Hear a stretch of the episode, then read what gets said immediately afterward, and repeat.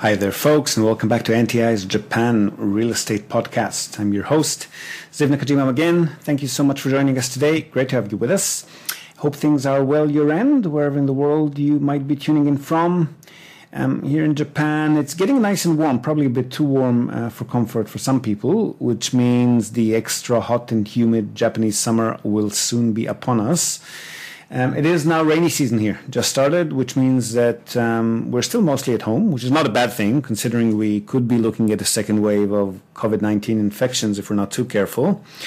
Hope you're still wearing your masks, keeping a safe distance from others out there as we are here. Um, but I gotta tell you, I'm really looking forward to summer and to get out there to the beach. Fukuoka City, where we're based, has got some of the country's most beautiful beaches, bordering the city um, in the north and all the way around it to the east and west, all the way to Karatsu, which is about an hour and a half away. So, yeah, even with social distancing in place, there's plenty of room for people to get out there and splash around, plenty of beaches with very few people around to get in the way as long as you steer clear um, of the most central ones. Uh, so I, for one, am very much looking forward to visiting the beaches this year. I've been cooped up far too long. So here's hoping for a short and sweet rainy season, followed by a long and splashy bathing season right after it. And speaking of Corona, we've mentioned several times in the last couple of months, uh, as have some of the guests who've been interviewed on the show, that the current epidemic has brought with it, uh, as most crises uh, tend to do, a very active buyer's market with prices and yields that we haven't seen for quite some time here in metropolitan Japan. And this still seems to be the case to some degree, although the country has opened up again. So whether that's going to last or not is anyone's guess. We'll probably still see these attractive deals around, at least to some degree, until the uh, fate of the next Olympic Games is decided upon. I'm guessing if the games are reinstated in Tokyo again for next year, uh, prices will start climbing upwards again. But for now, there are plenty of good deals to be had, which means that we and our clients have been very, very busy. Uh, the fact that we are, in most parts, still working from home and have also sent our staff to work from home uh, has not made it easier on us. But we are grateful for the uh, extra business, of course, so you will not hear us complain, or at least not much. So for today's episode, I thought I'd share with you some of these sample uh, properties that have been out there recently. Now, many of these are customers have already submitted offers on, so a large percentage of them will already be under uh, ongoing settlement by the time you listen to this episode. But this is just to give you an idea of what can be had in the market at this point in time. And there are plenty more of these out there. So if you want a closer look at these particular properties or other similar ones, don't be shy, drop us a line. We'll send you some deal analysis spreadsheets to review. And of course, some current listings that you will be able to apply to purchase as long as you act quickly and get your foot in the door. Because, like we always keep saying here, the market moves very, very quickly in Japan, especially on the cheaper end. So here are some of this month's and last month's best listings.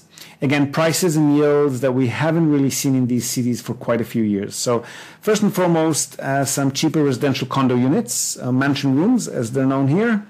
And we'll start with Tokyo and surrounding areas. So we've seen one unit in Funabashi City, which is a medium-sized city, just over 620,000 people, population on the rise, actually fast on the rise, which is quite rare for Japan. Major commercial center and bedroom community to Tokyo itself. So it's only 36 minutes uh, by train from central Tokyo. Just under one hour to Narita International Airport. And this one is pretty luxurious. So family sized unit on the sixth floor of a nine floor reinforced concrete block. Two bedrooms plus living room, dining room, kitchen, what's known as a 2 LDK here heated floors, tatami mat bedrooms, uh, built-in closets, cupboards in each and every room. And the building, which was built in 1991, even comes with parking spots, which is really rare in large metropolitan centers in Japan.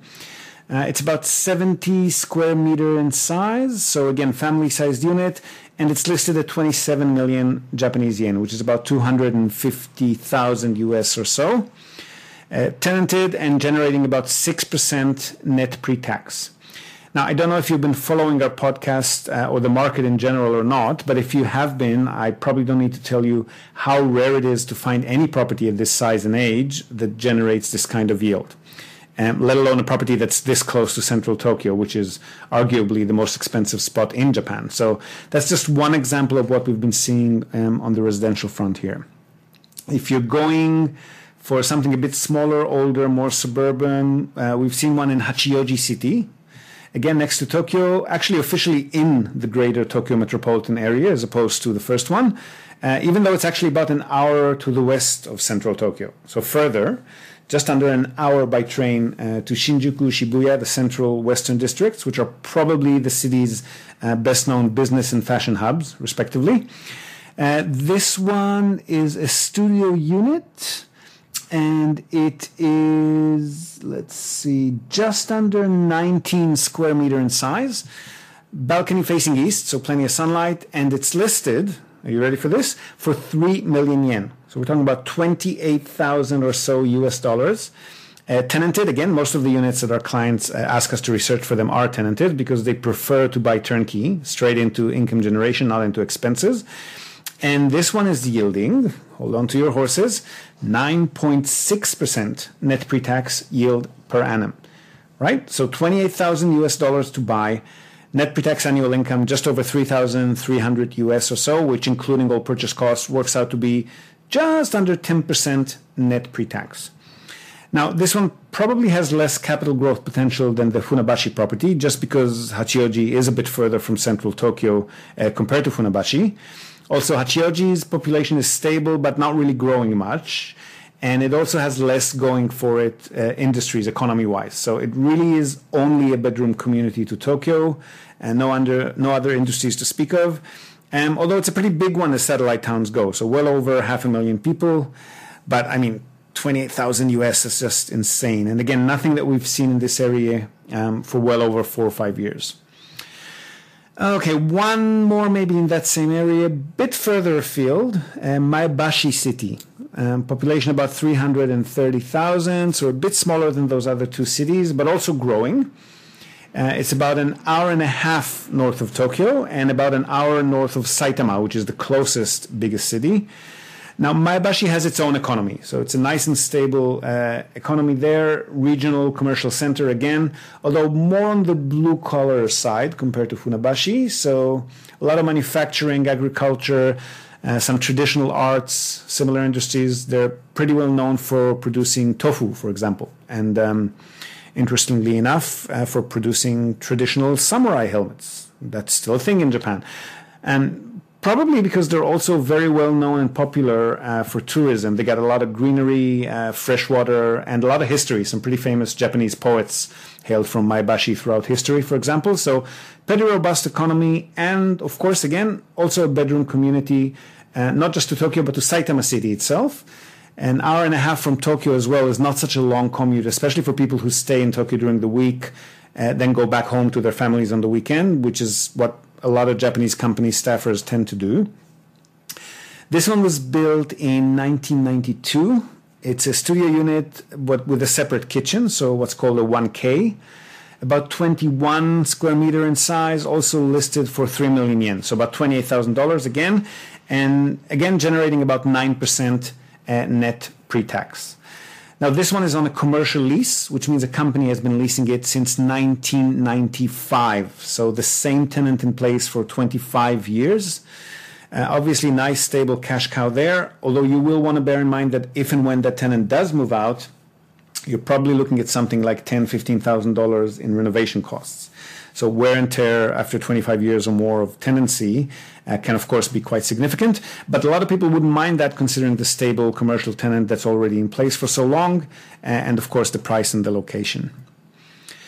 Okay, so as we've mentioned, those lower prices are not specific only to Tokyo, right? So we've seen similar price drops in many other metropolitan centers in the last three, four months. Uh, we have a unit in central Osaka, for example, listed uh, smallish building, 21 units, uh, built in 1979. So this one's actually built prior to the latest earthquake-resistant building standards for reinforced concrete buildings. A studio unit, again, about 20 square meters in size. Nice suburban residential area near the Museum of Natural History, so quite central still. 30 minutes or so to Osaka Station by train to the heart of the city and this one's listed for 4.7 million yen, so about 43,000 US. And we're talking about inner city Osaka. So this one is generating again 9.2 net pre-tax uh, annual yield. And again, properties in Osaka or in Tokyo that are less than fifty thousand dollars, and with this kind of yield, uh, we just we haven't seen that for a really long time. And it goes on and on. So we're just in the process of helping a client purchase a small residential building, for example, in Fukuoka City, um, Hakata Ward, which is the city's main business district and main transit hub as well. That's where the bullet train stops. So really the heart of the city. Eight units uh, building built in 2004, quite new for a ridiculous price. So about 350,000 US dollars for the whole building, eight units and the uh, land plot. And that one's generating over 6% net pre-tax, which is unbelievable for an entire building, definitely for one as young as this. Uh, also in Fukuoka, what have we got? A commercial unit, ground floor shop on the airport subway line, so very good location.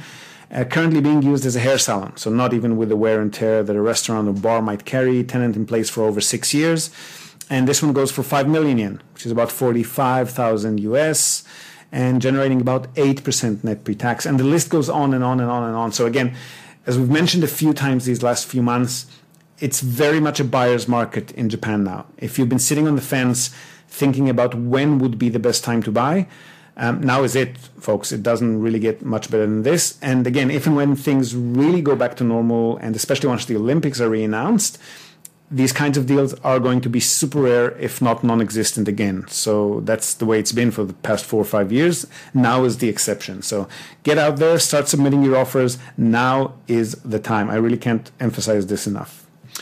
All right, that's it from us for today. I just want to give you a heads up on what is a very attractive real estate property shopping environment at the moment and to urge you again to get your game on. Um, obviously, our clients have been having a field day, but I also know quite a few friends and acquaintances and non clients who have been umming and ahhing about making their move for a good few years. And they've also finally pulled the trigger, started shopping. I'm looking at you, Darren. Good on you, mate. And there's really no better time to do so than right this minute. I hope to have you with us again next time. This has been NTI's Japan Real Estate Podcast. I'm Ziv Nakajima again. Our theme song is by the talented Kevin Hartman, Ohio, USA. And we would love it if you could share this podcast with your networks and help us reach more people who might benefit from it. And of course, we'd be eternally grateful if you could just take, you know, a tiny moment of your time and leave us a short rating or review. Your word of mouth is what keeps us going. So thank you to those who already have submitted their reviews. I actually might throw in a few of these uh, reviews once in a while, starting from next week, just to give ourselves a little pat on the back. I think we deserve it. Definitely work hard enough for it, so why not? Hope to have you with us again next time. And until then, from all of us here at NTI, have a great week or weekend, morning, evening, etc. Yoroshiku.